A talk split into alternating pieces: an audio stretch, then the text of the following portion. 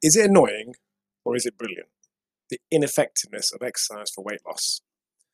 I've mentioned in these blogs before that the benefit of exercise, from a purely calorie usage perspective, is often overrated.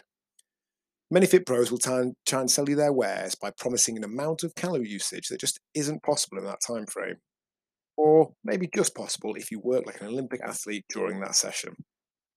They'll tell you that their workouts turn you into a fat burning machine for 72 hours afterwards, despite the research showing that you might use an extra calorie an hour at most after exercise.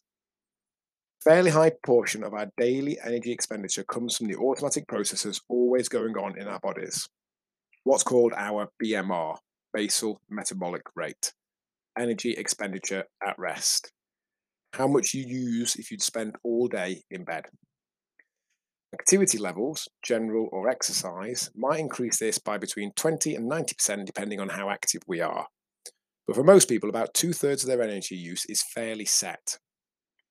Being generally active and exercising will probably increase how much we can consume by 50% or so. I was explaining this to someone the other day.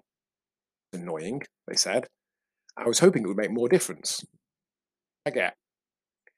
But there's another way to see it if activity levels made up, let's say, 80% of our energy expenditure, then on days we don't really do anything active, we could only eat 20% of the food that we do on active days. That'd be rubbish, wouldn't it? If all our energy usage came from activity, there'd be days we could barely eat at all. The fact that our body naturally uses a fair amount of energy means we can always consume a reasonable amount before going into a surplus, which is much better when you think about it. Ultimately, it is what it is. Whatever we may think about our metabolism, fat is an energy store.